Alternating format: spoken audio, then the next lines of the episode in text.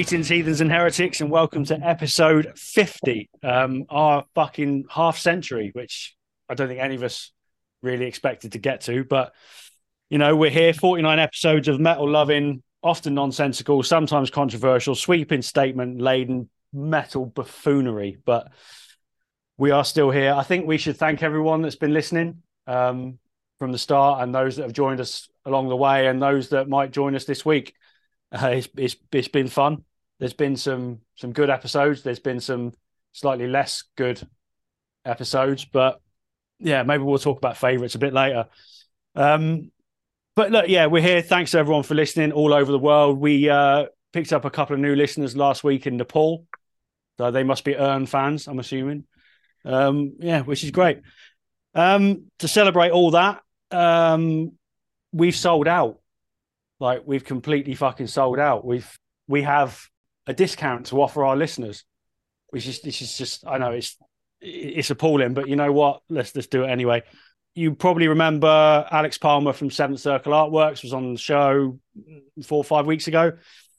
Um, and he's offering 10% discount off all his products across his websites. That's all his jewelry, his merch, everything like that to our listeners, which is nice, isn't it?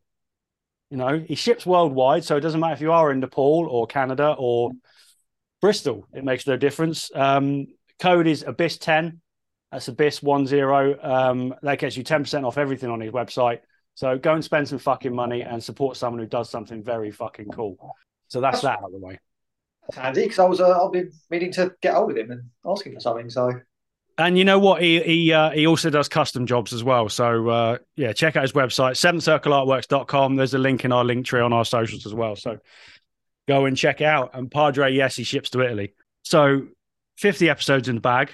Um, our very own voice of reason has compiled a list. And we all love a list. Um, we all love a countdown. It's not a final countdown. Definitely isn't a final countdown, which I'll talk to you about later.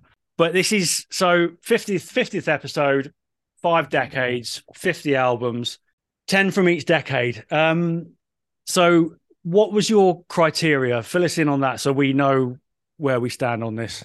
Obviously, I've been going through my metal journey and discovering all sorts of wonderful things and rediscovering the classics that I'd uh, lost track of. Um, and in the process of that, you end up creating playlists on Spotify and putting albums and chunking them all together and at the same time you're you're having conversations with mates about stuff and what you're into and where do you start where what's good for that kind of thing if i was into if i wanted to check out more thrash what would i do and i ended up just sort of coming up with an idea of a retrospective of metal because like you say i like lists lists are great um, and when you got people asking where to start because you're talking about something that's so huge, so big, and it's like comics. It's there's decades of continuity and history there. Where the hell do you start? And you can just dive into the good stuff. But if you want to discover it, maybe chronologically and see its evolution, maybe try and cultivate something properly, curate it rather. And so I just came up with this idea of 50 albums over five decades, 10 albums, 10 albums per decade and I've used the word definitive in the past, which no Padre had to go at me for, but maybe a summary of, of, of the decades, just to see, you know, you know, it might be fun to actually listen to them myself and see how see how metal has evolved over those those those decades, certainly between 1970 and 2019. So that was a core idea. And I was coming at coming at it from a very metal angle, less hard rock, um, because then you get all sorts of um, family trees sort of sticking out all there and everywhere. You're covering grunge deeply, you're covering alternative rock, you know, rock and roll bands. It, it's it gets big. So I was trying to stick to metal, but the 70s, as we'll see, is a bit of a blurred line because it's still in its very early days, as we as we know metal, isn't it? So yeah, that'll be that'll be a conversation. But yeah, um, and what I was trying to do is I was trying to consider, I, I suppose, four four things. Obviously, the quality of the album, because I didn't want crap albums on the list. Influence on metal as a whole, um, but also maybe wider pop cultural impact. Uh, was it newsworthy, for example? Did it have an impact on the charts uh, and sales as well? Because I mean, you know, there, there's some some of these albums may not have sold well and some sold gangbusters. But I was trying to get a balance there. So those were the, those are my ideas because I, I mean, some of these albums are not my favourites of the bands in question because I didn't want it just to be the best albums. I wanted just to, you know, like I say, summarise the decade as its as metal as, as its place in in our in our culture. But let's obviously go for the good stuff. So yeah, if, I suppose yeah, if a mate came to me and says, "Give us give us the good stuff, give us all the albums," where, where what, what do I listen to? What's what's going to get me into metal? And I can say, here's here's 50 albums over five decades. Um, and that's it, really. It was a, just a bit of fun, nothing, nothing fancy. Just thought it'd be a laugh. Um, I think I did set a just rule. just a bit of fun that he spent about six months doing. just here and there, here and there. But it's um, I think my idea is I didn't want to have more than two, sorry, more one band, one album per decade. So we could have a band be in different decades, definitely although we broke I broke that rule in the first decade, funnily enough. But um, yeah, yeah that was kind of that was kind of it really. That was my only rule. But yeah, it's a starting list. I think I'm certainly there's certainly albums here we can probably get rid of and uh, replace with better ones. I've seen some, some of your suggestions, but yeah, I think overall I think it's a solid list. But by all means, it's if we're coming up with a, a podcast list of this, let's uh, let's crack on. All right, so no, you started at the start, obviously, um, Black Sabbath, Black Sabbath. I don't think any of us are going to argue with with that album's position in in in metal as a whole. We you know we can we can kind of move on from that straight away because no one's going to disagree with that. Um, but you've also got Paranoid in there. Same year, came out in 1970, same as the debut. Obviously, Paranoid has the title track, the most well-known Black Sabbath song there is, and it has some great songs, War Pigs, Iron Man, and so on. But but why I I why Paranoid? over over over volume four, if anything, for me. Yeah, um, I think it edged it basically because I think the, the gulf of create the creative leap between that debut and that second album in you know the space of what six seven months yeah absolutely huge and it wasn't just a creative leap but the fact that they came up with just such i suppose for want of a better word hits i know they were single hits in the charts but as metal goes um, throughout its history, these Paranoid, War Pigs, Iron Man, but also stuff like Planet Caravan, Fairies Wear Boots, Electric Funeral. We, we, it's almost the best of in itself, really. And I think it just always stood out a lot more for me than Master of Reality in Volume 4. Uh, Master of Reality, it frustrates me because you know, you've got a couple of instrumental things there and a bit of restraint, and you've only, it's almost like you've only got five full songs there. Really, it's it's not enough. And even though you've got probably the best Sabbath song with "Children of the Grave," certainly the best I, Sabbath riff. Yeah, and Volume Four, I, I think my, my my challenge with Volume Four is again massively influential, heavy, deep, and you know a big deal. But I think I think it was a lack of probably accessibility and hits that kind of just sort of lost me on this list. Like, Because I, I, do want a bit of accessibility on this list because I want to, you know, if you're going to entice people in, you've got to have, you don't want to have it too too much. And I think Volume Four is great, but I, I, I think just Paranoid just edged it for those reasons. Oh, it's a fair argument. To be fair, I, I, can't really. Uh, I can't really throw anything back at you. I mean, for the reasons, yeah, all right. Um, what's more controversial though is Led Zeppelin four. Okay. I mean, Zeppelin, Zeppelin are a band that divide opinion anyway, and they, they they got moments of absolute greatness throughout their career, but they've got also got moments of of absolute toss. Um, Led Zeppelin four is obviously a great album, and it's got some it's got a, a certainly important song to Padre and Black Dog. Mm, um, yeah, yeah. But it's got rock and roll on it as well. That's a damn good song. It is. It is a great song, and I know it's got Stairway to Heaven, but look, my favorite Led Zeppelin album is Led Zeppelin three. But that that is yeah, yeah. that that's that's kind of a different formula to most of Led Zeppelin's albums, isn't it? So I, yeah, I wouldn't put that in this list because it it it does it goes against the grain a little bit. But yeah, but what are the reasons for Led Zeppelin 4? Well, I think with the 70s, I was admittedly struggling because, again, it's if, if metal was born in the in 1970, it's a child in the 70s, isn't it? It's still learning about the world, it's still playing with things, and it's only in the 80s when it's a stroppy teenager and doing all sorts of different things that it dis- discovers its various identities.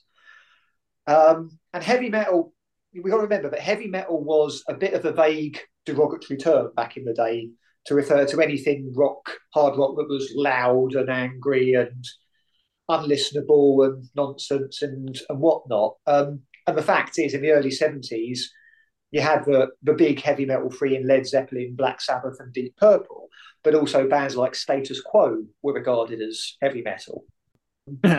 now, bearing in mind, yeah, that, that's it. You know, albums, albums like Pile Driver, um, yeah, they, they were heavy heavy metal, but yeah, we're we, we're we're not talking a very defined uh, genre at that point in time.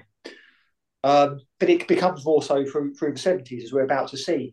But I think I think with Led Zeppelin, because if we're talking about original classic heavy metal, you can't escape them. You can't escape their presence. And Volume Four is such an iconic album across the board. Um, like I say, Free, I love Free, love the, acoustic sound on Free, but yeah, it's not it's not heavy metal enough. And one and two, lots of gospel, lots of bluesy stuff. It's very hard rock, but it Deep. doesn't touch on the heaviness. Yeah, I mean, I, I, I agree with you on that, but it if it had been released in 1970, because obviously we're not talking about the 60s, but Led Zeppelin one was out in January 69, so it's you know yeah. it's too far back. But that was released in 1970. I would say that has a bigger clout than than Zeppelin four. Um, you say yeah, there's there's a lot of different things going on, but it is a heavy album and you've got stuff like communication breakdown which that really is an early that's almost early new wave of british heavy metal type thing because it's two and a half minutes it's like galloping it's fast it's quite heavy. You've got stuff like dazed and confused which is my favorite zeppelin song. It's prog metal. I, I don't care what anybody says but it isn't it's not a 70s album so i suppose it does fall out. But for that if you're talking led zeppelin it would be the debut album for me. Okay. So fuck you. I, I, I, I have to go with Tregenza on that. I think it's it's one. If you're going to pick one, you know, it's just eleven months um, too early, but you know. Mm. And it's the front cover and everything as well. The, the, whole package of Led Zeppelin one. It's just you know. Yeah, Bobby Four's an old man picking up sticks, isn't it? Yeah, which yeah, fucking by that by that point they were so off their tits on LSD and God knows what else that I don't think anything really mattered there's a couple of others that are in there that are obvious. Judas Priest, Sad Wings of Destiny. We don't need to talk about that because that's that's a given. That's you know, it. That, that kind of kicked it all off, really. And for um, me, again, it's not. It's nowhere near their best album at all. No, no, no, no. You've got a. It's a good album, and that's where metal sound really yeah. kicked in. Yeah, that that impact of that album is, is you, you can't question that at all. No. Um, similar can be said for for Motorhead's Overkill. Um, yeah people may say Ace of Spades, but I think that's a little bit lazy. I think Overkill was their most complete work at the time. Yeah, there's more going on. Yeah, more going on. I mean, Ace again. We're, the '80s is always going to be spoiled for choice, and I don't think the Ace is anywhere near as good as a lot of the albums that are on my list. But the problem here is it's very it's very one dimensional. Yeah, I think Ace, whereas Overkill's got yeah more going on. Yeah, Overkill's it's complete. It was Motorhead's best work by by a long shot. You know, it's um yeah, there's no doubt about that. Um like the couple that we need to um argue about. So Rainbow Rising is in there as well, which is absolutely fine, no issues with that. Deep Purple Machine Head as well. Yeah, that's that's a given. Another one that started it all. You, you can't you can't listen to you know Highway Star and, and not exactly. think, yeah. come on. Yeah, there's there's no argument there at all. But the the, the other three then a Kiss Destroyer, um, Van Halen's debut, and Scorpions Love Drive. Yeah. Okay. Yeah. Van Halen needs to be the, the Van Halen Van debut. Halen needs be. It needs to be in there, doesn't it? Yeah. Yeah. Yeah. Yeah. I think because we agree with that. It's, it's um, not. It's not just the songs. It, it's the. It's it's the impact it has. It, it's it's a game changer because, in terms of guitar style and, for example, you know bands before, like Deep Purple and um, Led Zeppelin had put their guitar player like front and center, like you know, very interesting, yeah, exciting, groundbreaking. Like Ritchie Blackmore was a phenomenal plays, you know, very unique character. But then Van Halen comes along, and it's just like what is this?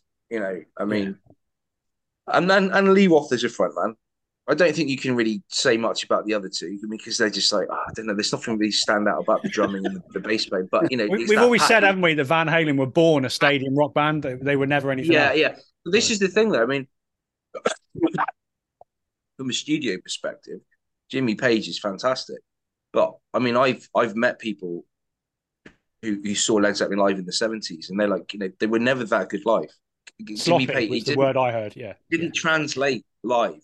They weren't like really tight, and and I think it gets they get put on a pedestal as a live act because of like Knebworth or the the the, the song remains the same at Madison Square Garden, the, the documentary and all that kind of stuff. And like, I mean, I, I reckon that if, if you've seen a lot of if you had seen a lot of bands around that time and you went to see Led Zeppelin, you'd probably be like, yeah, look forward to it. Yeah, I had a good time, but w- would you come over again? That is the best live act I've ever seen. Probably not. Depends what Um, drugs you're on at the time. Oh yeah, yeah. But no, yeah, but I would agree on that. Van Halen's brilliant, and it's it's it's um it's it's the baseline that started Megadeth, isn't Yeah. it? Mustaine heard Ellefson playing "Running with the Devil" in his flat, and that's where it all kind of started. So Yeah. so they It's- get the blame for that. I mean, that's that's. I mean, you got you, you got to look at you know the impact on shred. Yeah, certainly shred definitely enough. You know, even if you say well they're a hard rock band, I think it's that speed and that technical wizardry. Yeah, know, it's Well, metal. you know, you, you um, really did like on that album. Eddie Van Halen really did tap into something new. I mean, yeah, boom. yeah, yeah. yeah, let's let's move on.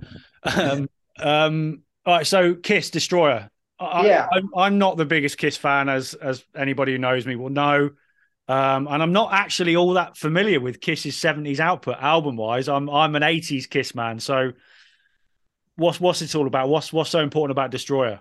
Well, it's, it's again this this is where, yeah, admittedly, I was sort of struggling to sort of identify stuff that was metal enough without using other other artists. And I think again, it, no one is metal enough. I think it's all very hard rock with early heavy metal kind of regard. The thing about Kiss is that their their seventies output is up and down. Um, the early stuff, those first three albums, they're okay as, as hard rock goes, but it wasn't until that they released Alive that they uh, Yeah. got the attention. And then the first album after that was Destroyer. Now, Destroyer is a great album for what it is. It's, I think, it's hard rock, but it just it just touches the metal boundaries. But I think when you bring in their show, you know what they did and how they did it, but also if you compare them to someone like Alice Cooper, who again was regarded as heavy metal in those early days, but a Wasn't lot of heavy his metal. Uh, yeah, it, his early seventies output. It's hard rock at times. Otherwise, it's musical, uh, grand guignol theatre. It's lots of piano, lots of you know stuff that you you see in the West End of London. It, it's not it's not metal. It, it's it's dark.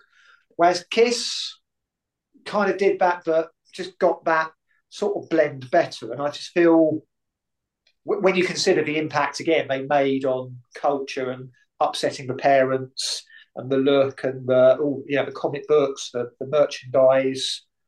Um, Is this where accessibility is a really big thing, though? I think so. Yeah, The, yeah. mass appeal of Kiss in the '70s was just ridiculous, isn't it? But, but this is interesting because this Kiss never had a hit single in the UK in the seventies. It wasn't No. until uh, I think uh, Crazy Crazy Nights that they had a, a hit single. Yeah, Maybe, maybe lick it up. I don't know. But even I was made for loving you, which was the disco song. Yeah. and I I like that album. Uh, that that's from. I, I I do like that, even though it was a controversial. But that was that didn't even make the charts in the UK. But they still had a fan base. They still managed to get through enough and make an impact on certain artists who who loved Kiss and went on to form various hard rock and metal bands in the eighties. So Oh fuck it, yeah. The the influence on other musicians is Yeah. is just it's, in America especially. It's just insane. So yeah, it, it was one of those where I was. I thought, you know what, it kind of just makes it, and and it isn't. Again, it's an iconic record. I think Destroyer, from that point of view. All right, fair enough. I take like I said, I take your word for. it. I'm, I'm not all that au fait with '70s Kiss, so you know. That's, Um, yeah, that's one to check out. yeah. Um, look, Scorpions Love Drive was the last one on the list, and I think you're probably right because the only other 70s Scorpions album you're going to probably talk about is Virgin Killer, but Love Drive they they stepped up to a to a much more accessible beast, didn't they? And I don't think they they don't get enough credit for the influence they have on heavy metal. I think you bear in mind how far back they go. Yeah, that's that's it. And again, this is where I was really scrabbling. And you know, Scorpions. It's I mean, Love Drive. It, it's a it's a great album, but it's not like regarded as a classic album, is it? Really? I mean, people will talk about Blackout from the eighties, which Yeah. I'll, I'm happy to talk about if need be. But I I don't rate that album. I think it's okay. I don't think it's anywhere near as good as as people say it is, quite frankly. And it's certainly nowhere near the the other albums. We had Love at First Sting as well, didn't you, in the early 80s, which when they, they again, they Yeah, almost, Yeah. that when they started almost becoming a pop band, they were that popular. bear, bear in mind, Scorpions. You know, they were they were um, crowd, you know a crowd a krautrock band to Yeah. begin with. Yeah. as were Accept, which I'll you know mentioned, but. I think when they their third album was was in trance. I think that's the other good album. Virgin Killer is all right. Um, uh, It's highly, it's highly regarded though. Lo- Loads of people love Virgin Killer. it is highly regarded, but I, I don't. Yeah, I think the that the other one they did, which was regarded as a power metal influence. Oh, I forget what it's called, but yeah, In Trance is good, but Love Drive is a very consistent package as a whole. I think the reason I'm including that is again, it's more metal than other hard rock artists of the seventies. But I think when you're talking about European metal, the impact on the European market, it was massive because it was that album that I think prompted Accept to go metal and move Yeah. away from their sort of hard rock, krautrock sort of thing. And it was then that, you know, after that, you had bands like Warlock forming and the German metal thing start to sort of really develop. Blackout, yeah, Blackout was commercially successful, but the, the ball had already started started rolling by that point. I think Love Drive was the one where it, was because up, up until that point, metal was a very Anglo-centric thing, Britain and American in, in the different ways. Yeah. That's fair. And I think Love Drive was the first great metal album by a non-Anglo band. All right, fair enough. Well, look, that's the seventies. Um, I, I will put this, this this ridiculously long list up on social media over the course of next week as well. So you know we can we can go back on it and we'll see how many uh, arguments that causes. But look, we're Yeah. going to the eighties now, and, and it's this this is where it's going to get interesting. I think the eighties and nineties for for us at our age, you know, obviously we we've you know we did three entire episodes about the nineties, but the eighties itself now. This this is a there's some there's some in here that are so blatantly obvious we don't even really need to talk about them. Appetite for Destruction, yeah, obviously. Reign in Blood, obviously. Master of Puppets, obviously. Ozzy Osbourne, Blizzard of Ozz. I think you got to look at where he, he was. It was it was a rebirth. Again, his impact on metal in the eighties, uh, certainly from a, a news point of view, was a big deal. How many bands did he take out in the eighties as support that went on to massive things? Yeah, Because- I, I don't know. I, I yeah, I, I I don't know if you can say, oh, because you took bands out in the eighties, that No, makes the no. album. I mean, No, no, but are we talking that- about impact? Are we talking about the albums? It's like, I- but I think that's that's where it's. I don't want to say it's, it started because that it was a rebirth for him. It's a great album. I certainly think it's it's, it's the best of his '80s albums, and I just I, I just think that it, its place its place in '80s metal is is very very distinctive. Um, and you, you can't really think think or talk about '80s metal without talking about Ozzy Osbourne. I don't think. And Yeah, that, I, I I completely agree with that. I'm just, and I, I get that Blizzard of Ozz is obviously, you know, obviously the rebirth, but Diary of a Madman, Bark at the Moon obviously came next. But that's is that not when he, you know he made that that extra leap? Then he was no longer the former singer of Black Sabbath. He was then just this whole fucking entity in himself. And I, I don't know whether Blizzard. I don't know whether I would put Blizzard of Ozz in there. I, I, I don't know. I mean, Padre, what, what I don't know. What do you reckon? Is he just is he just being a fool? I don't know. I think I think I, I find it interesting that you've you okay. So you've picked that album and you've talked about Ozzy, but you haven't mentioned Randy Rhoads. Now that's why I. I haven't put- yet yet. I was about to mention it. No, no, you had your chance. You didn't mention it. It should have been one of the first things you mentioned. Um, because you know you, you when you talk about like the impact of that album, a lot of it has to do with Randy Rhoads' guitar play. Yeah. Um, and it's and and it's like you know you've got Van Halen comes along, and Randy Rhoads would have been up there with Van Halen if he hadn't died. Um, Yeah, hundred percent. and and we'd had more albums out. of. Um, maybe he would have left at some point and gone on to do his own thing. That's just like you know what if, but you know that there were. I mean, I mean, I'm sorry, like I know- Zakk Wylde can play, but like, you know, is there any fucking comparison between No, it's Randy not even close. No, I mean none, none of us Wylde? none of us saw Randy Rhoads play live, but yeah, we all yeah we we all know that. I don't know. Look, my my my issue with with the '80s list here. Okay, number of the beast I made, fair enough. Whoa, whoa, whoa, whoa, Priest. whoa, whoa, whoa! Before before you go, fair enough on that one. I got, got, got to step in there because I, I, I think it's fairly obvious why you've picked Number of the Beast. You know, obviously that's that's where Maiden went from Maiden to fucking Maiden. Yeah. But in terms of, I don't know, when you throw in all the criteria, is it Number of the Beast? Because, and and this is going to be a really controversial thing. Musically, it's it's, it's one of the weaker albums out of I- their eighties run. I, I, I'm not going to argue with that. I'm, I'm really not. Um, but it's still, at the very least, a good album. A, a really Oh, good yeah, album. yeah, don't, don't get me wrong. This is Maiden we're talking about, but if it was if it wasn't a good good album, I would absolutely not be including it. But because it is is you know good decent, it, it's up for contention. I just feel like I say the the the, the impact of that album across the board just so huge. I think it's almost impossible not to you know to pick to pick another one. I think the only other one you could probably choose instead is Powerslave. yeah, because of because that's when they went. That's when they went global, and that's when they they really broke the states. You know, everything changed for Maiden.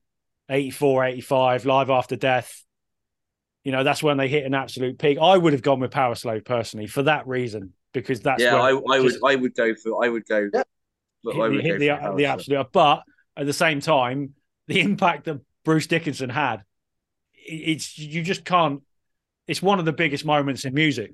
That the decision to get that man in instead of Paul Di'Anno. I mean, what a fucking decision. Yeah. You know, that's because if Maiden had carried on with Di'Anno, they wouldn't have got past 84. No, So- no. Yeah, I, I, I get it. I would have gone with Powerslave anyway. So, you know, but that's, that's, no, no, it's valid. Like, like I say, I'm, I'm, I, I'm, I'm not right. I'm not wrong. It's, uh, it's you are just wrong. curated.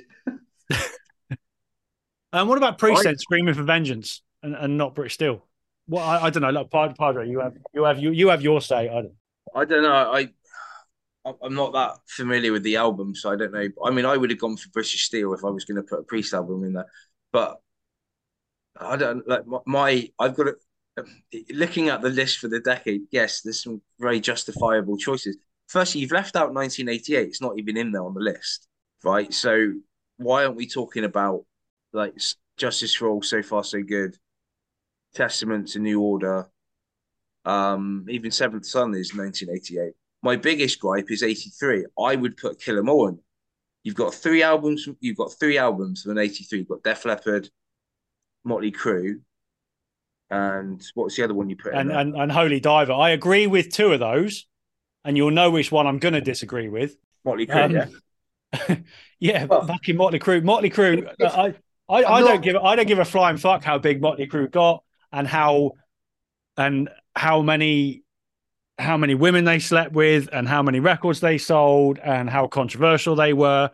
They don't belong in any fucking list of anything to do with recognition for heavy metal. I'm sorry, but no. I'm sorry, yeah. They, they're I- a I- fucking I would- joke. I, I'd go for that, and I, I, I'm sorry, Kill 'Em All's got to go in there. When you talk impact, yes, if, I know. if we're going to talk hair metal alone, so you, you got your hair, obviously Motley Crue. I get why it's in there. You know the impact hair metal, all that. Why, why, why we're not looking at Metal Health quite right? Same year. yeah, yeah, yeah. You know, I know it's the early days of of hair metal. Dokken Breaking the Chains came out in '81. That's a huge influence on glam metal. Not maybe not the strongest, I but but a big influence. it, it was. Yeah, I mean, it came out in France in '81. It didn't come out in America till '83. uh, and it wasn't. And that was a struggle. It was only the second. It was the second album. Listen, you've got to put Kill 'Em All in. I'm sorry. Okay, Got to go okay. in. Right, right. I, I, I have I have rules, and, and you know, and the rule was one album per band per decade You broke that rule with Black Sabbath, you fucker.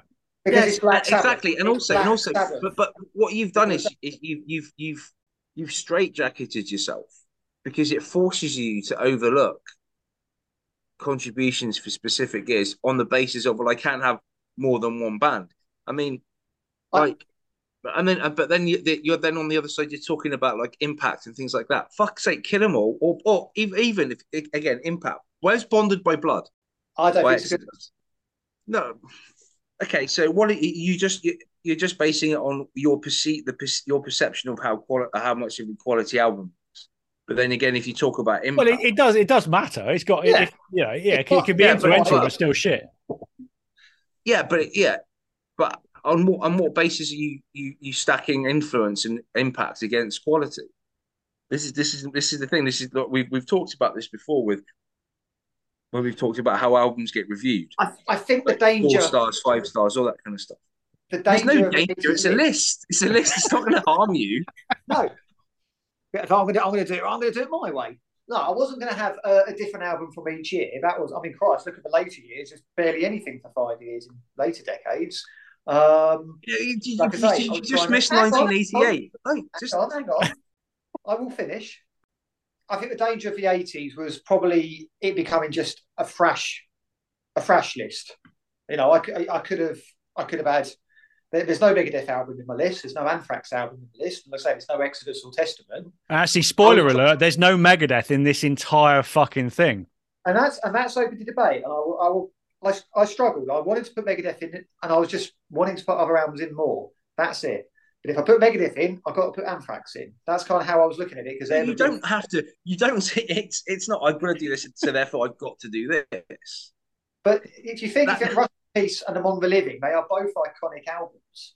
So yeah. So and metal as I was trying to think of metal as a whole in the eighties. Right. So, so why did you specifically go? If you if you're going by your rule that you, you broke right from the start, Yeah, if you go, why did you go with Master of Puppets over Kill 'Em All then? I think I th- again, I think just trying to get the balance of the, the quality of the music, uh, the overall impact and influence on metal as a whole. I think that just edges it. And I know, I know, Kill 'Em All, Kill 'Em All was was the first Thrash album. I get that, um, but it, it just lost out because I think in terms of music quality, it's not as good as Master of Puppets. So why have you got Shout at the Devil in there? Fuck, fuck you and your fucking music quality. For fuck's sake. Like I say, that's Yeah, because Shout at the Devil, yeah, it's such an awesome album. It's got like, I mean, for fuck's sake, Kill 'Em All's got Kill, Kill 'Em All's got some absolutely amazing. I mean, there's not much filler on that album, and and, and again, it's like, it's like um the other week when we interviewed the record shop owner. He's like, they wrote Master of Puppets when they were 23. They wrote Kill 'Em All when they were fucking 18.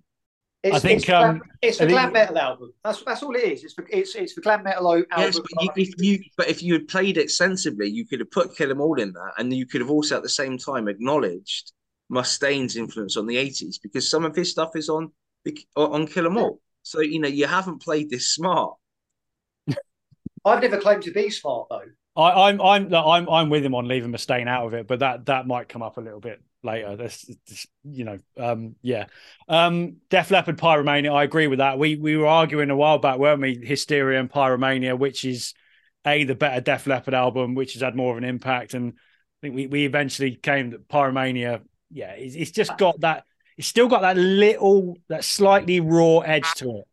It's that, but I, if, if if you're looking at production, it, it's not just about music. The influence on production across 80s pop and rock music as Yeah, a whole. yeah, yeah. Fucking hell! But I mean, you you can listen to every sort of every glam glam metal band after it. It was just trying to ape that, but I mean, Yeah. all, all I can hear, all I can hear is the sound of goalposts being shifted. Now, now we're talking about production.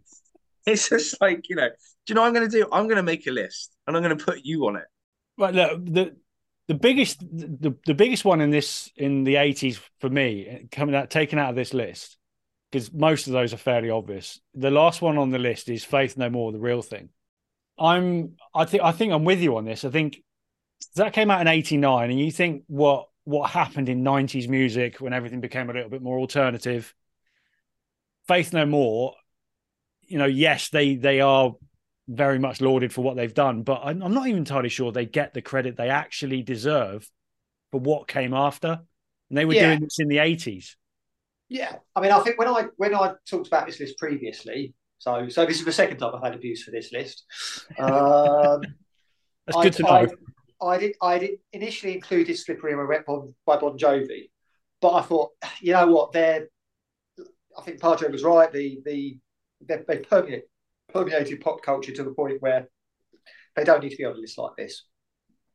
We also talk about Napalm Death Scum, which yeah, massively influential, but we're not talking about big sellers. But you know, maybe it's going to be a, a very niche taste, so I just avoided it. And I just, yeah, I heard Faith No More one day, and it just occurred to me that maybe, yeah, they, it was a very 80s album, first and foremost. I think we only talk about them with regards to the 90s. And Yeah, technically, it's when Epic was released as a single in January 1990 that they really broke. broke. Yeah. But I, it's still a very 80s sound and vibe and, and look uh, that they did. Um, and I feel that because I was I, I really wanted to put Angel Dust in the nineties list, but I, I juggled with things to the point where I thought, you know what, I think Real Thing probably is the bigger album of those of my criteria. If I may not honest, you know, Angel Dust is more influential across metal as a whole, but I think the Real Thing is, yeah, overall had a bigger impact. I think the Um, release the release time makes a difference. Coming out in the Yeah. 80s, that's you know, yeah, they're, they're just one step ahead of the pack. I think is, is the way to look at it. Exactly, and I think it's, it's a metal album. I know people listen to it and say, "Well, it's not really metal." No, it is. Oh, Jim, yeah, Martin's- it is. Jim Martin's riffs are metal. They were Yeah. just approaching it from a very, very different angle, and you know, look at look at the impact it had. So, Yeah. I, I think I think you've got to acknowledge that. Well, we'll certainly acknowledge that more than we will Motley Crue. So there you go. right, look, the 90s. Right. Okay. So I'm sorry. I'm, I'm, I'm sorry. Like, like looking at this list, right? I mean, I'm, I'm, I'm, I'm getting a vibe from this list, and I think this list is in, in, in essence discriminatory because again, you've missed out 1990. There's nothing for 1990. It's like you you're refusing to acknowledge Rust in Peace. No, no, no, no, no. But- I, I want to, but what what else do I get rid of? That's the question. It's like No, say, because you haven't got the fucking year in. You haven't got 1990. I'm not it's like it doesn't exist. I'm not saying right. What's my 1990 album? What's my 91? I, I haven't approached It's that way. easy. 1990, Rust in Peace. It's a fucking no-brainer. It's not I- even up for fucking debate. I wouldn't put Rust in Peace in there. What for 1990? For night for the 90s. If we were just talking about 1990, yeah. But we're talking about the 90s as a whole. what that year just isn't in the 90s. Not it's not in this list. We've just clearly. erased that year. But And I, and I will say for record, Rust in Peace. That's that is that's in my top five metal albums of all time. So it's not like I dislike the album. why the the bat. fuck didn't you put it in? Well, look, let's let's let's go through it. Let's go through the 90s for the for the rest of it. Because every other year, uh, well, no, not every other year in the 90s is covered, but look, Oh god, oh god, no! I'm not even the second half. yeah, yeah, it's, yeah, yeah, it, it, yeah, it did, it did tail off a little bit. Let's put it that way. Um, but yes, we have covered New Mail, by the way. Look, you, you kicked it off with the Black Album. I think that's fairly obvious. Lazy, but obvious. You know, I'll give you that. Sorry, yeah. Um, vulgar display of power. Why, why that over? Well, far beyond driven more than anything. Well, yeah, honestly, I was actually, I think after I made added it to the list, I was debating whether to have that or Cowboys from Hell because I think, I, I think it's a better album than Cowboys from Hell. It's heavier and more, again, gets that balance of what they did. But let's be honest here, it was after Cowboys from Hell that the groove thing kicked off, and the Black Album is a groove metal album. It's not a thrash album; it's a groove out, groove metal album. The White Zombie thing as well, they they they kicked in.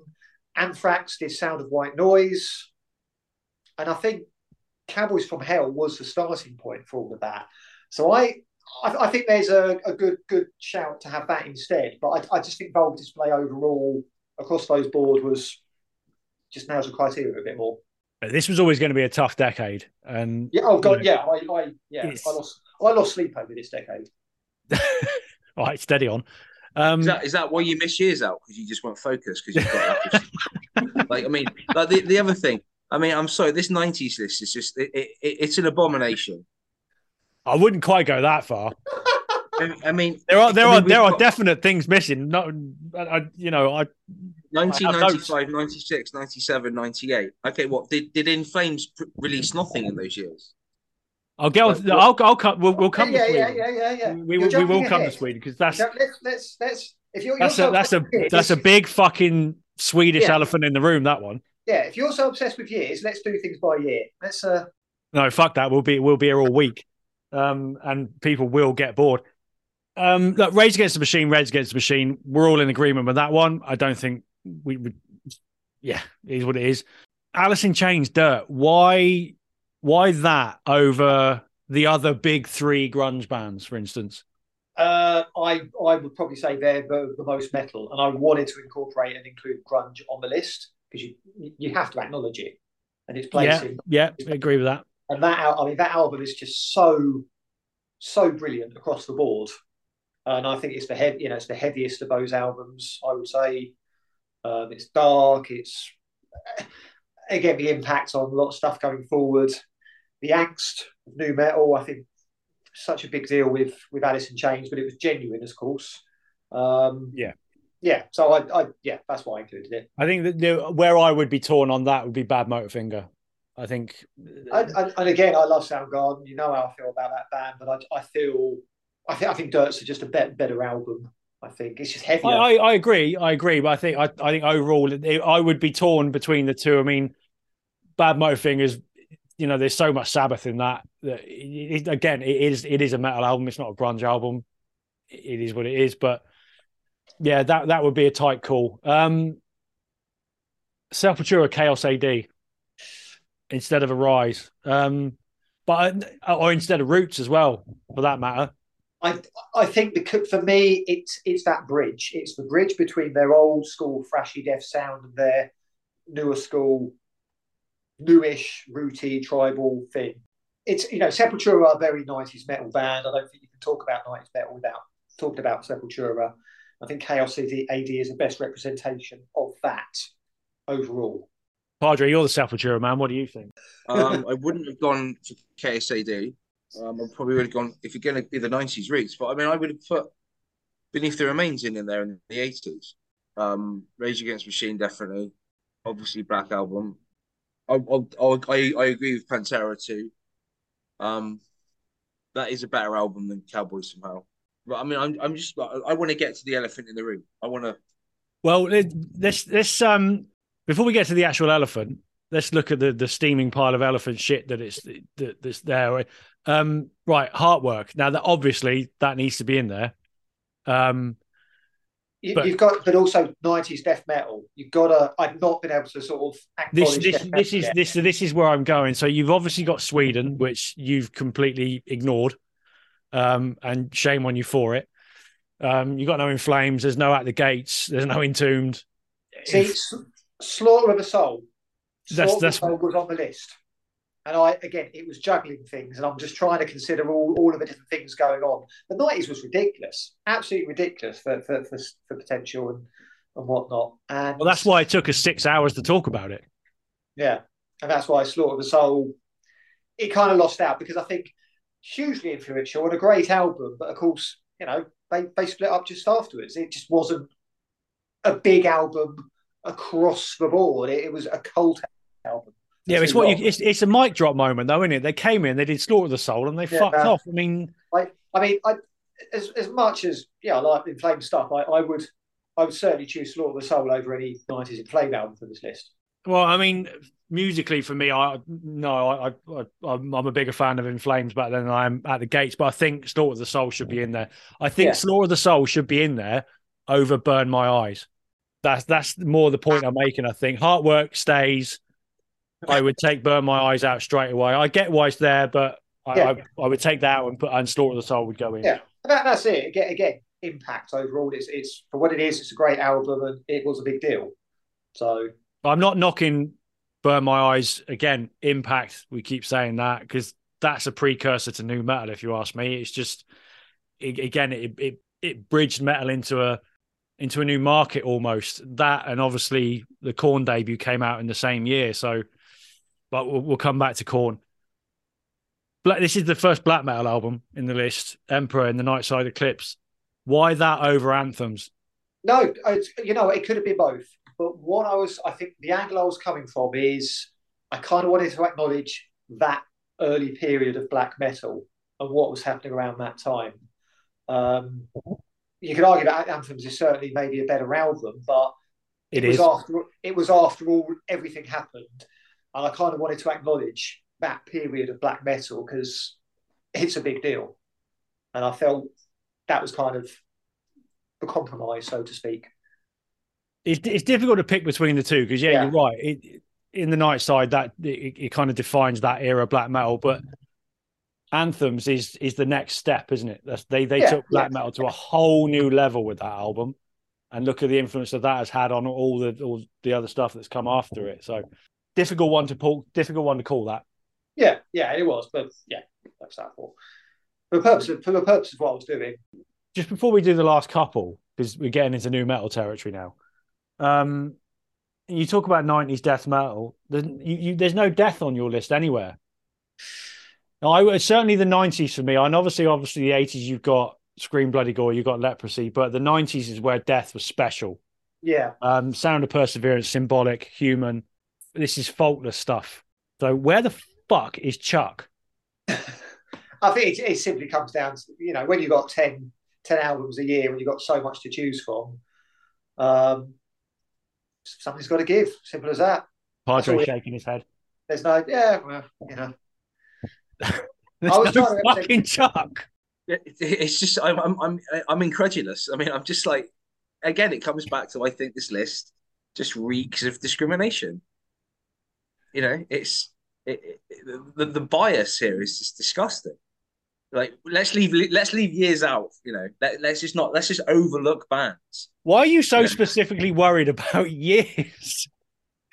just because you know because th- th- some of those years contain albums which could arguably be put into this list. Um, I mean, I mean, you've got you you've made a suggestion the other day. What about Draconian Times by Paradise Lost? yeah, It's you know it's one of my favourites, but it's it's finding space for it. all right. Um, Tool, Anima, or Anima, or Anima, or whatever you want to call it. That again, that did make an, uh, one of the early drafts. It really did, um, and for reasons I I got rid of it, as you will see later. Let me guess, because you fucking laminated the list and then you couldn't go back and add stuff to it. That's what you did, didn't you? You laminated it. You laminated it. And you didn't have the wherewithal to say to yourself, hang on a minute. A, a whiteboard marker will write onto a laminate and you can still wipe it off. You didn't think about this, did you? No, because my laminating machine broke. Go Right, to a I- I- fucking station shop and get it fucking laminate. Stop, stop coming up with these fucking excuses. Let's let's quickly touch on new metal then, because we have we haven't got much choice on that. I just said about Korn. That's fucking Korn's obvious. It's got to be in there. There- There's no doubt about that. Um, and then Slipknot's debut as well. Of all the, I mean, obviously it was the only album that came out in the '90s, but it's the only Slipknot album in your list. So Yeah. is is this there purely on on on its impact and how it Uh, shook yeah, the world kind of thing? Yeah, yeah it, it was a big fucking deal. I mean, obviously, yeah, I could have chosen Iowa of the Naughties, but again, it's struggling to fit it in.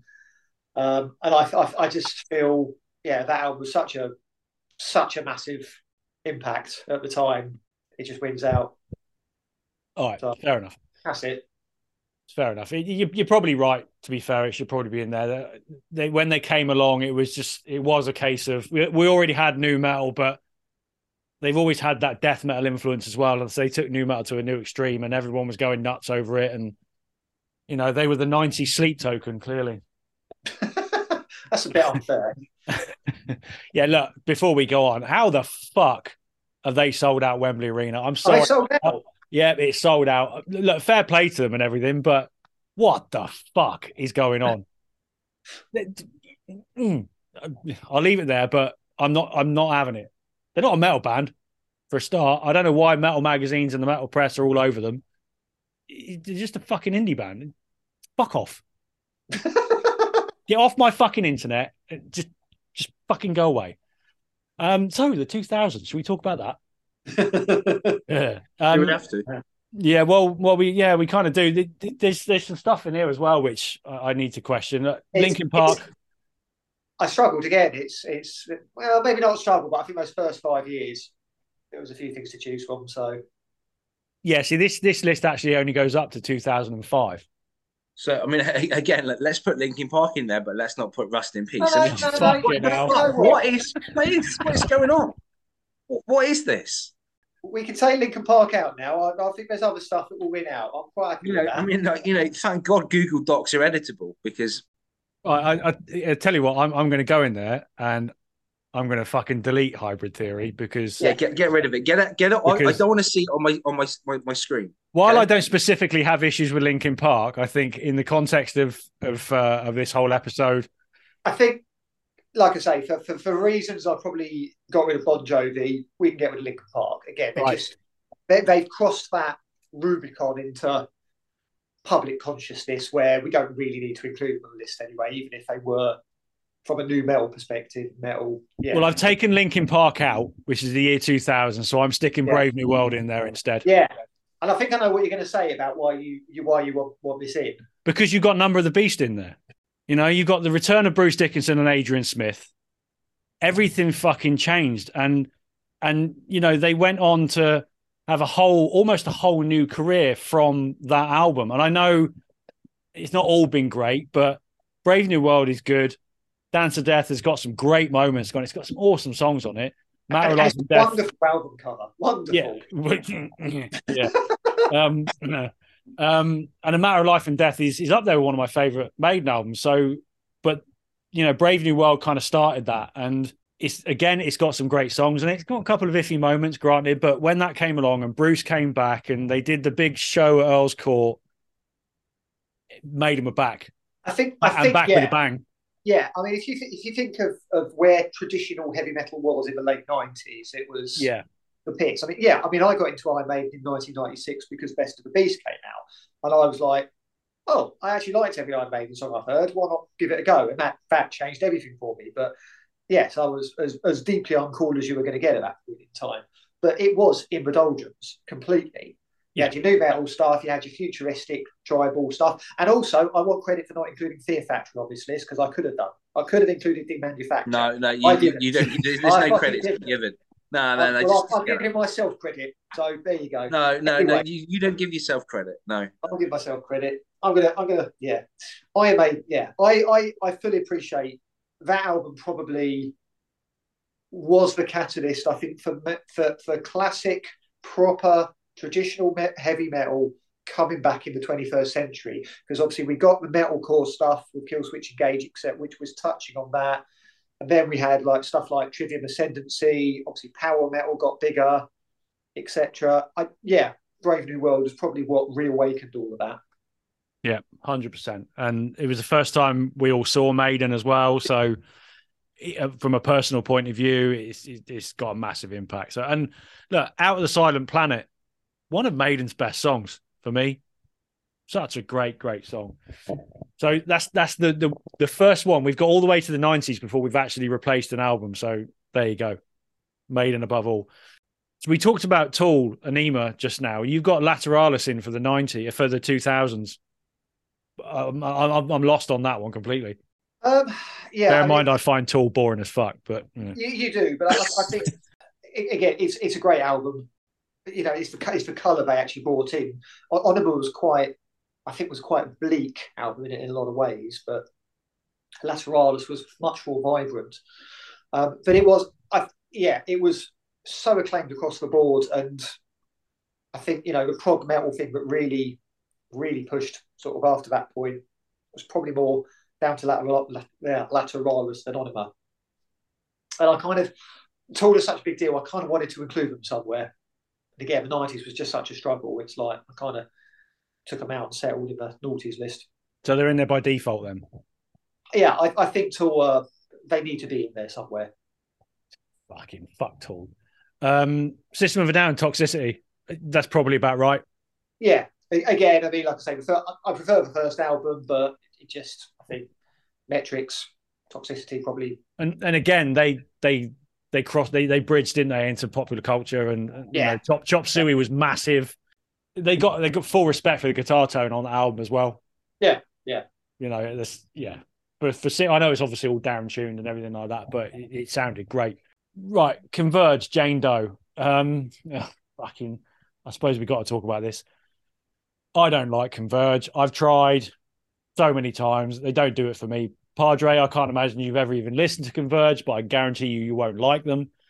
Um, I know this album is massive for you personally, and but what? Yeah, no, I think I think there's there's it's open to removal, but I, I think from again from a metal core perspective, it, it was big guns. And if you think about a lot of the kind of stuff that came out in the noughties, the screamo stuff, the the Widley trying to be post hardcore but really super heavy, it, it's all down to that. And as much as we can say we don't like that, and it wasn't very good, it was a yeah, it was big.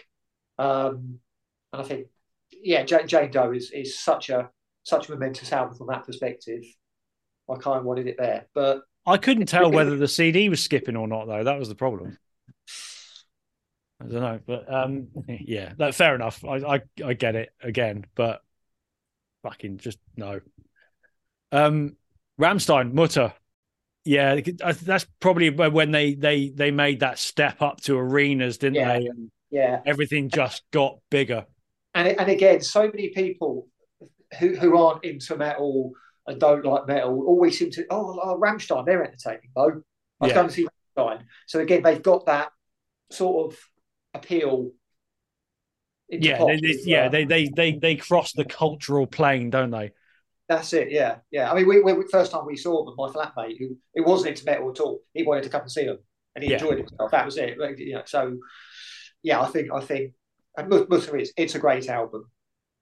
So Yeah, no, I I can listen to that era of Rammstein. Again, I'm not a massive fan. I've been to see them live twice. They're they're an amazing spectacle to watch. Um, but you know, that's that's it is a, it's a decent album, and I, I I get why it's there. Um, Killswitch Engage, Alive or Just Breathing. That's a given for this era. I think we'll all agree with that. Just Yeah. Coming out of new metal, this was just like, oh fuck, this is this is what we want. This this will kill off new metal, this kind of thing, and all the other bands that followed after this. Yeah, granted, there was some, you know, some shit in there as well, but this is a classic. I think it genuinely goes down as a bona fide classic modern metal album. Yeah. You know, I think um, this is the kind of thing that, you know, that back then, 20 years ago, would have would have made Padre listen to new things. Probably, yeah. It's, so if it's got that kind of influence, it definitely deserves to be there.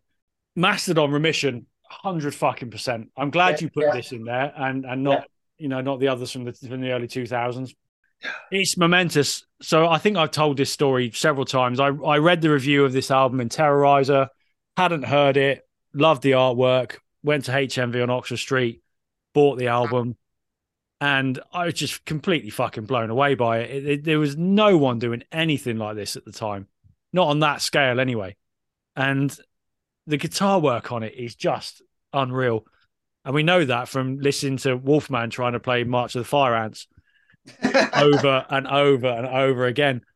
Um, I think it was March of the Fire Ants. It's a long time ago, but yeah, look, this this album is is huge. It's one of my all time favorites. That'll never change.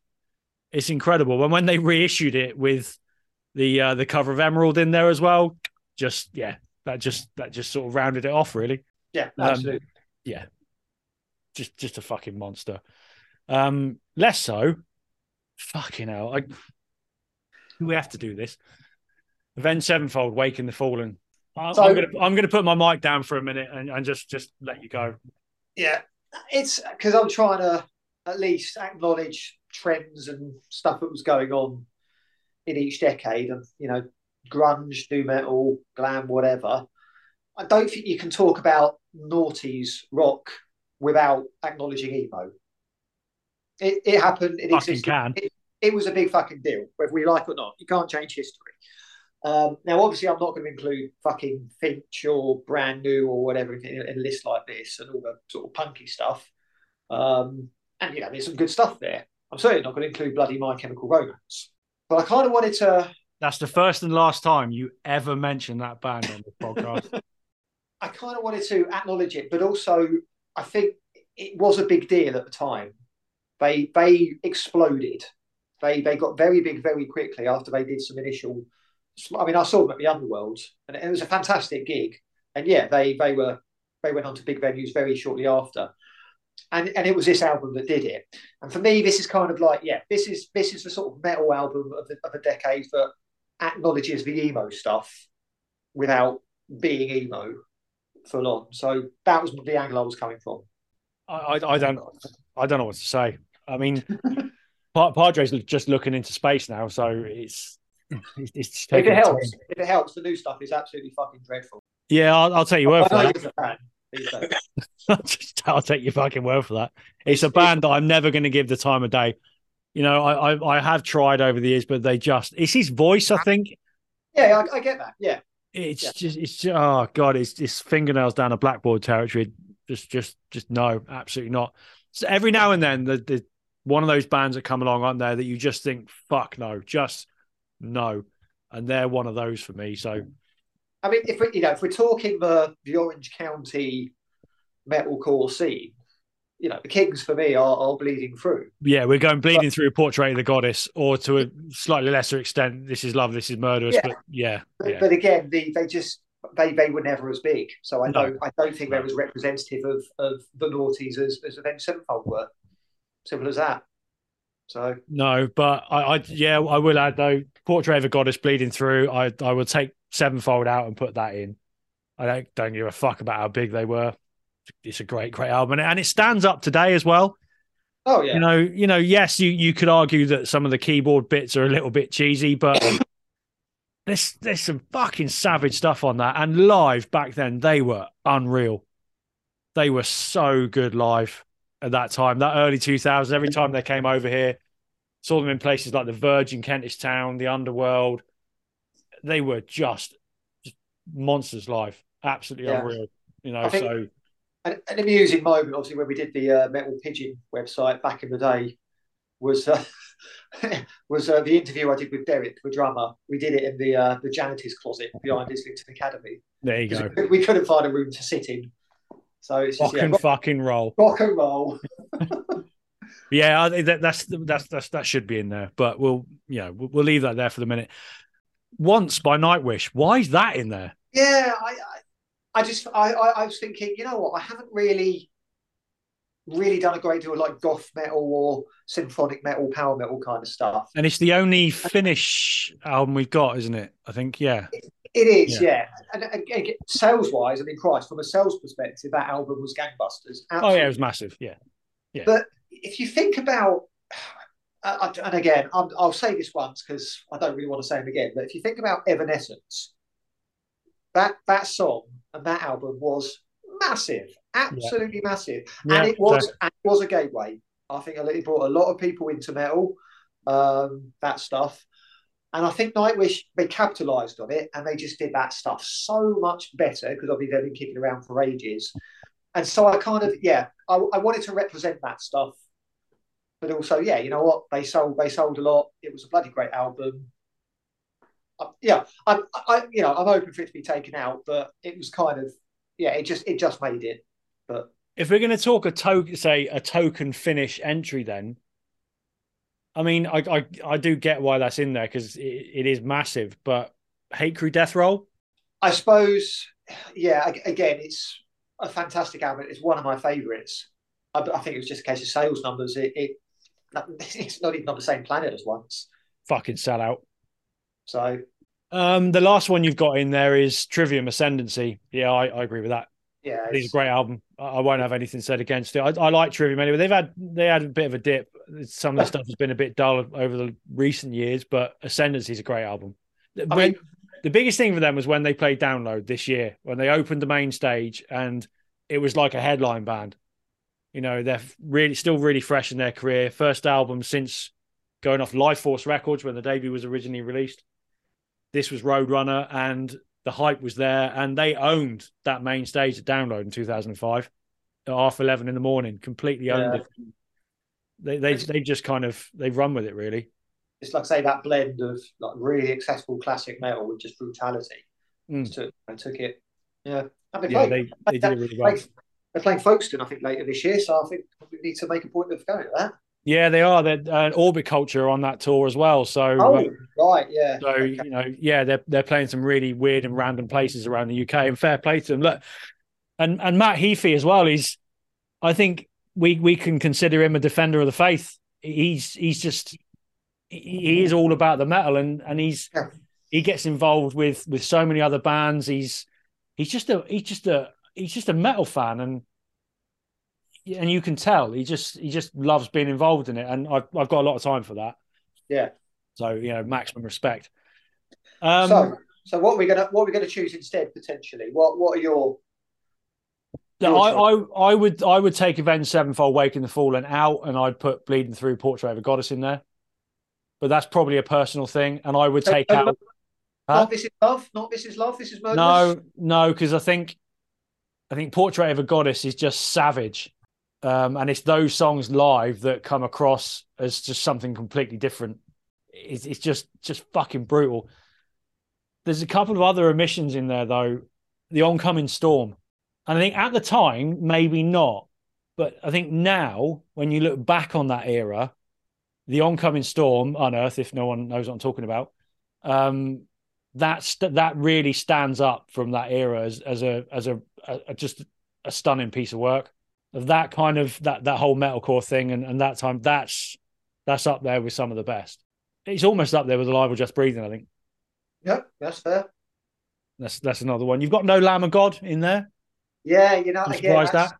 that's for me. That's for Megadeth. Like, well, where do I fit them in, kind of thing. But also, you know what? I was struggling to choose because I mean, time and again, I see so so many lists say that Ashes of the Wake is their best album, and it's it's not for me. I I I'm I'm, I'm very much an As the Palaces Burn slash uh, Sacrament fan.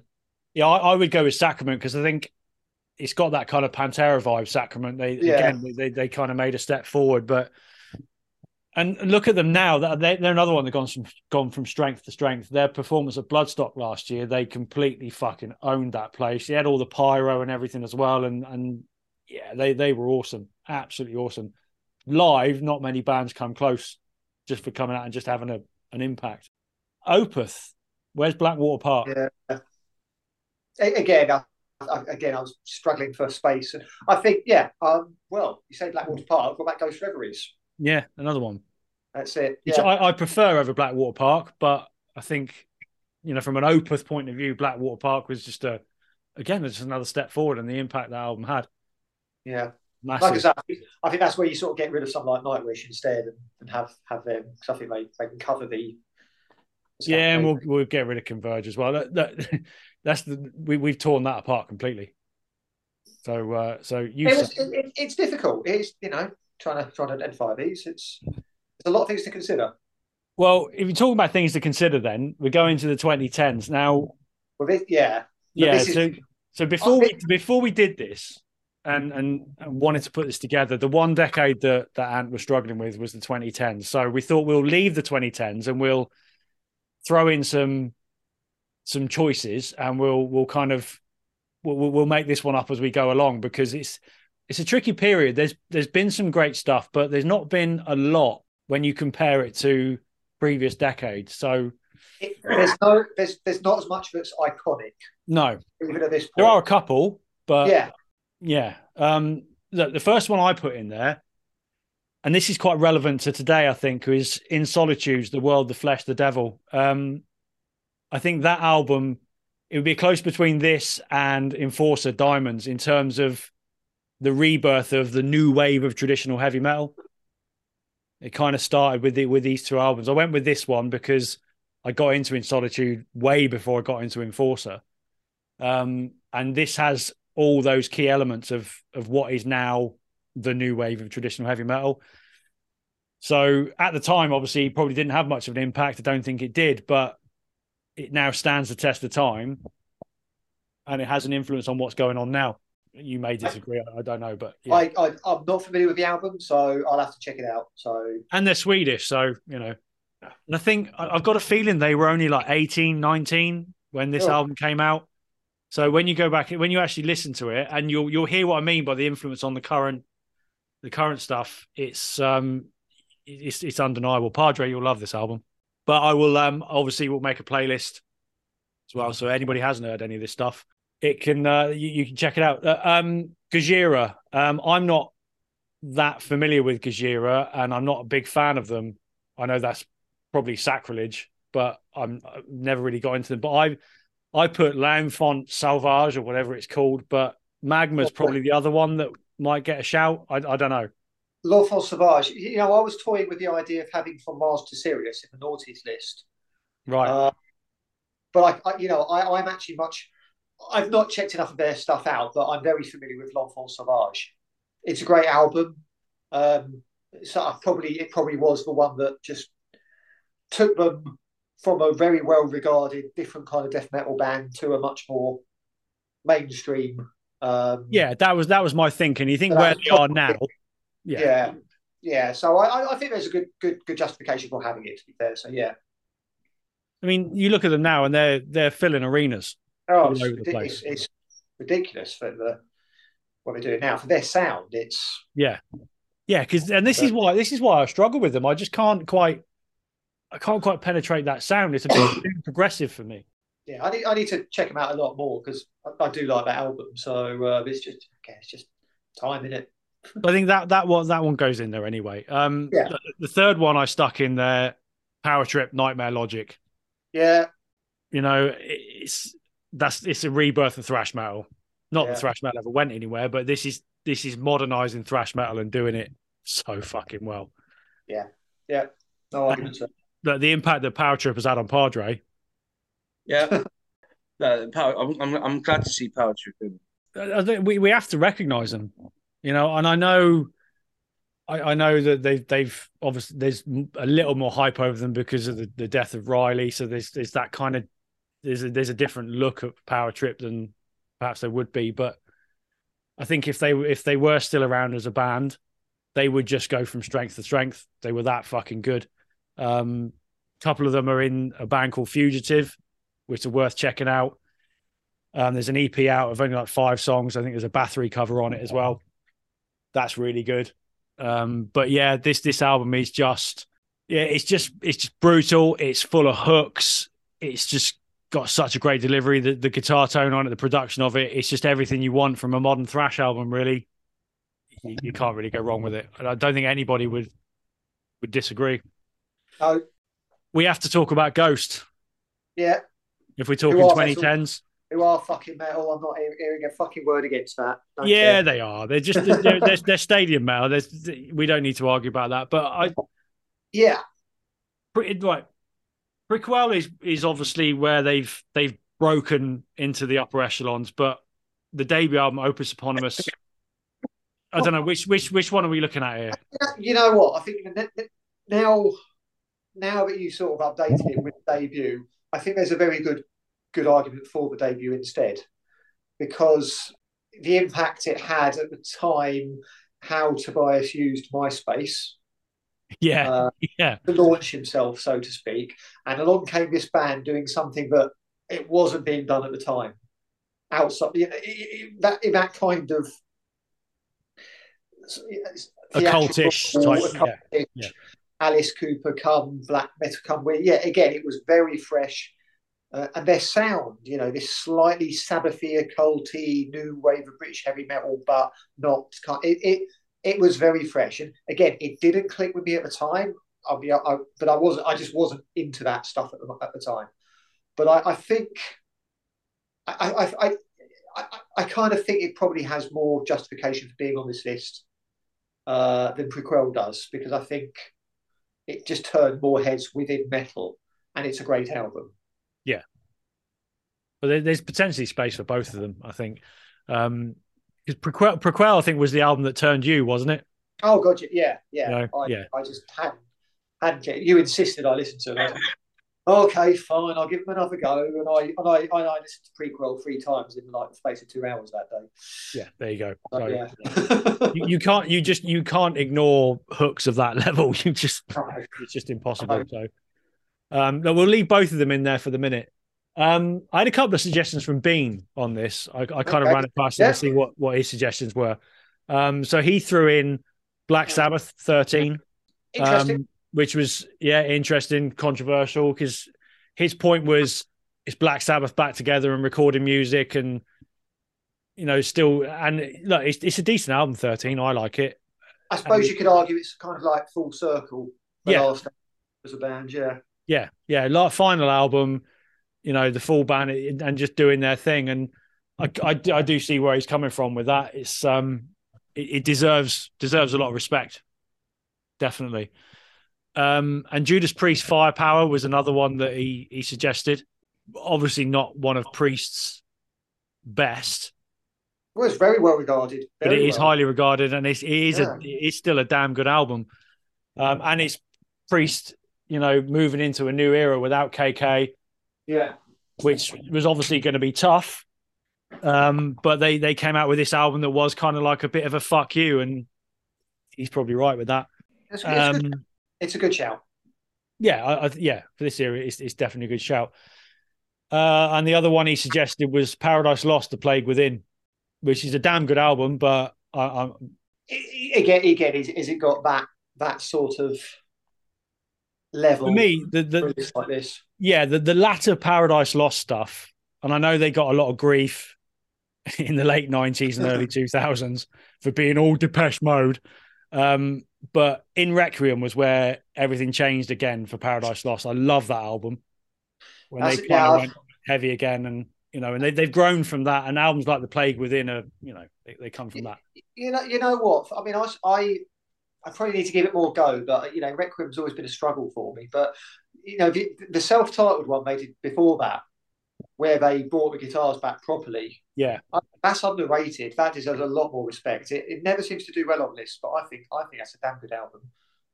They're a they're, they're they're a special band, Paradise Lost. Whichever way you look at it, you know, they're just about to go out and and um and tour Icon, aren't they? Thirtieth anniversary. Is, yeah, yeah. Re- Um, they've recorded it as well, haven't they? Yeah, they're re-recording it. There's going to be a special vinyl release, which uh, yeah, be all over that. But yeah, throughout their career, they they've either nailed it completely or they've just pushed boundaries, and and and for that they deserve a, a huge amount of respect. So it's a bit odd that this is the first time we've really. Well, we, we talked about them in the '90s, but this is the first time they've actually appeared in a list. So maybe we missed a trick there. I don't know, but so the, the last few bits on this list have been put in here, and I, I've I've added them. Yeah, a Yeah. suggestion. A suggestion. I um, Babymetal, right? Come on, where It's metal Whatever- resistance? I, I I don't even know what that is. whatever whatever you think about them. I, I don't think you can say that they were unoriginal. And that mm, Yeah, yeah, it, it was. It was very original. Okay, it was manufactured, but you'd never seen anything like this. It did very well. It made an impact. I, I think yeah, you can't really talk about Thames metal without talking about Babymetal. So Yeah, I that- mean- that's kind of why I've added them. Yeah. I mean, they, they, they were fucking massive, weren't they? At, at one point, they they hit an absolute peak, and and people were going fucking nuts for them. I, I do believe they headline Wembley Arena as well. I think. Yeah, almost certainly. So it's it's it's mad what that became. Um, but am I right in thinking they are now three completely different members? No, I thought it Or was, I thought, I thought a there's- two piece. Or there's one or okay, so yeah, right, wherever it is, but the, No, I think it's just a two piece. I think it's the same same people. I don't think they've. I don't. I, they- they're not the Sugababes. uh, fucking sugababes, it gets worse, doesn't it? um Behemoth, the Satanist. Yeah, this this gets this gets raved about. I again Yeah. I'm not the biggest Behemoth fan, but this does get raved about this album. yeah, it's it's just got a very iconic place in metal in this decade. I think you know whether you like them or not. So that's it's very simple. It, it, made a big impact. Got a lot of good reviews. Yeah, yeah, it did. And uh, Bloodstock last year, they they were awesome live, but I think they were awesome live because of the stage show. The the music for me is just a little bit samey with Behemoth, but I got a lot of time for Nergal. I think he's great value. Um, his social media stuff is brilliant. The stuff he does is hilarious. The man's got a great sense of humor. Um, but uh, it's fair enough. Uh, So many people talk about this album. I've heard people consider this to be a perfect metal album. Whether such a thing exists or not is, is a different argument, but Yeah. Um, Deafheaven, Sunbather. I'm lost. Yeah, it's again very uh, very well regarded. Did quite well, I think, within within its own sort of scene. But you've had a lot of this sort of black metal-y, shoegazy, weird stuff in this decade, haven't you? And I think that's that was the peak apparently. So well, I'll have to go and check it out then because I, I don't know anything about them. I, I, I know they are held in quite high regard, but yeah, not yeah. sure not sure they'd be your thing. I, maybe ultimately it's it's a sort of converge type sort of approach, but um, yeah, that that's that's where I was coming from. Well, you just put me off completely now.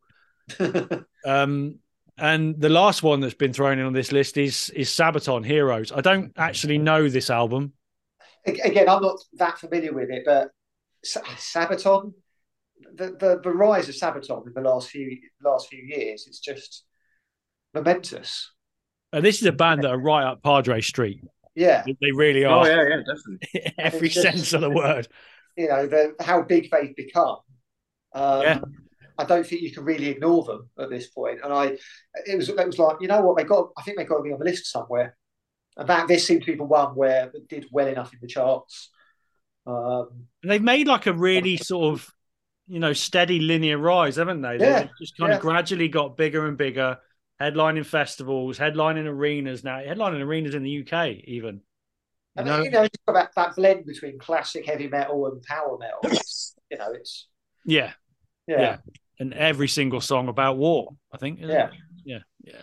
But outside, but I honestly, I'm really struggling for the ten. So I, I, I can tell there's probably been some great albums, but again, it's just it's that iconic status, that big selling status, that impact. I, I if anyone has got anything to suggest, then by all means, let us know. Yeah, we'll put this out to social media um, once the episode goes live. It's I'm sure that, that people are going to suggest things that we wouldn't have even thought about, and you'll go, "Oh, fuck yeah, of course." Yeah. You know, and I'm sure we'll get slagged off for not putting Rust in Peace in there. But you know, it's but look, Padre, if you're gonna do that, what are you gonna take out of the nineties, out of those ten albums, and put Rust in Peace in there?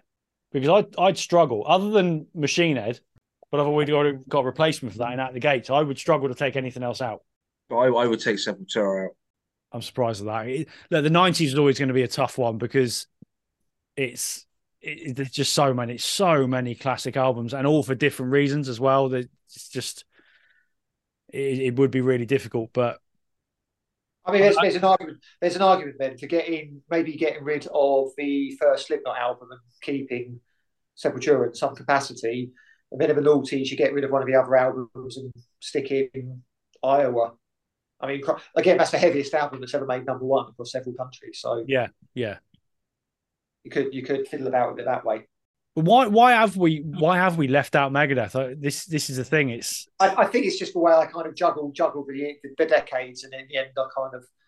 But yeah, just I, I see the, big Thrash Four as being so interconnected. I suppose it's like if I have those three, I've got to have Anthrax. I'm struggling to take anything else out. I wanted. I know what you feel about Motley Crue, but I wanted glam metal represented in some capacity, and I think Motley Crue were you know, it's a great album for what it is, and they've got that infamy and impact on a cultural basis. So, do we have do we have to acknowledge hair metal though? Do we really have to? No, we don't. We don't I have to. You know, you know what? I, I, I, when you're talking about pop culture and news in the eighties, there was no no differentiation from people between Motley Crue and Iron Maiden. They they were all just like heavy metal bands. That's the thing, you know. That's true. That's true. People, look, people, looking in, there was no difference between Motley Crue, Def Leppard, Iron Maiden. Yeah, they were all just. I'm sorry. I'm sorry. When did when did the when did the, the the wider view of people outside of metal ever really affect metal fans' views? It, their opinions aren't important. It's the it's the, it's the it's the the view and the opinions of people within the subculture that's what matters, not the you, wider opinion. You fucking gatekeeper. No, it's not gatekeeper. but he, he's he's right in what he says though that, that the likes of Motley Crue it, it does it does transcend into normal popular culture. That, that's that's a fact. We can't ignore that. No, a good thing or yeah, not. That, but... and, and that's and that's fine. But I, I don't I don't think um how many metal fans at the time was were, were lumping Maiden in with with Motley No, Crue? no. Well, metal fans no, obviously no weren't. one, No. No, no one was. Yeah, exactly. point- and that's the point and that's the only thing that matters because they were the the- ones that were buying the records and going to the gigs. the point of this list was to potentially, you know, a newcomer say, you know, give, give me all the, you know, what was metal all about? Talk to me about metal. Here you go. Here's 50 albums from metal's history. I didn't want to repeat myself too much. And I thought, you know, you can't talk about 80s metal without talking about Motley Crue and Bam. That's that's the thinking behind it. Yeah, and then they and then they're going to listen to the fifty albums, and then they'll they'll they'll come across, you know, a few days later they'll come across Megadeth, and they'll come back to you and say, "I don't trust you anymore because you didn't put Megadeth on the list." You know, it's just like All right. Fi- finally, before we go, then I'm going to put you on the spot, and I'm going to make you take out one of those Black Sabbath albums because you broke your fucking rules. Which, which one are you taking out?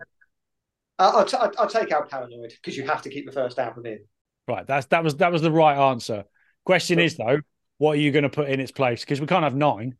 Uh, yeah, I mean, like I say, the 70s, I was strugg- I was struggling. So I mean, is is there a, I- is there a place for Thin Lizzy jailbreak in here? I, I think there is a place because the only other suggestion is 2112 by Rush. And I know you'll. Fuck off! No fucking way! Absolutely fucking not.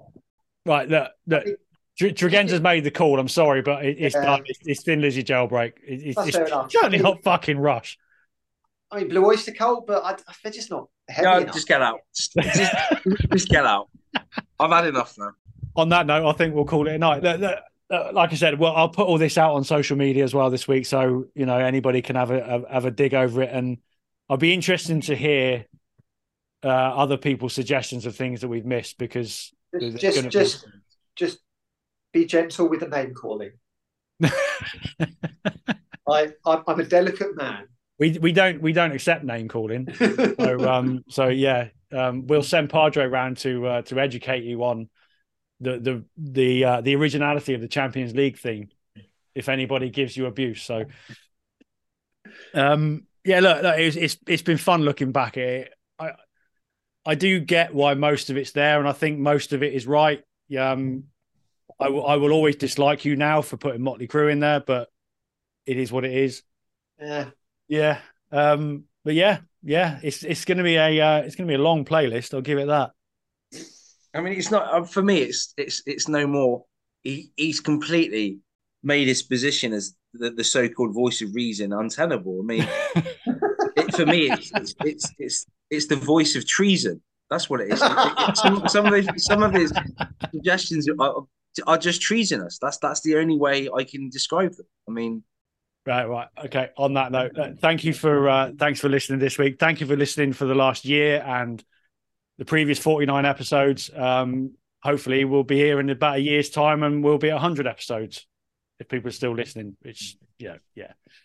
So uh, thanks for that. We'll see you next week. I don't know what we, we've got next week. Anybody got any suggestions or ideas? It's, it's album review week next week, isn't it? Yeah. Oh, that's the point. Yeah. Yeah. We've got to look back at May because we haven't done that yet. So, Yeah. um, I've got to listen to a lot of next week because I've listened to fuck all in the last two weeks with moving house. So I've got work. yeah. And, and you know what? I actually thought there wasn't a lot out in May. And then when I started putting a list together, it was actually pretty long. So, um, so yeah, we'll, we'll look back on May next week. So that'll probably take a couple of fucking hours as well.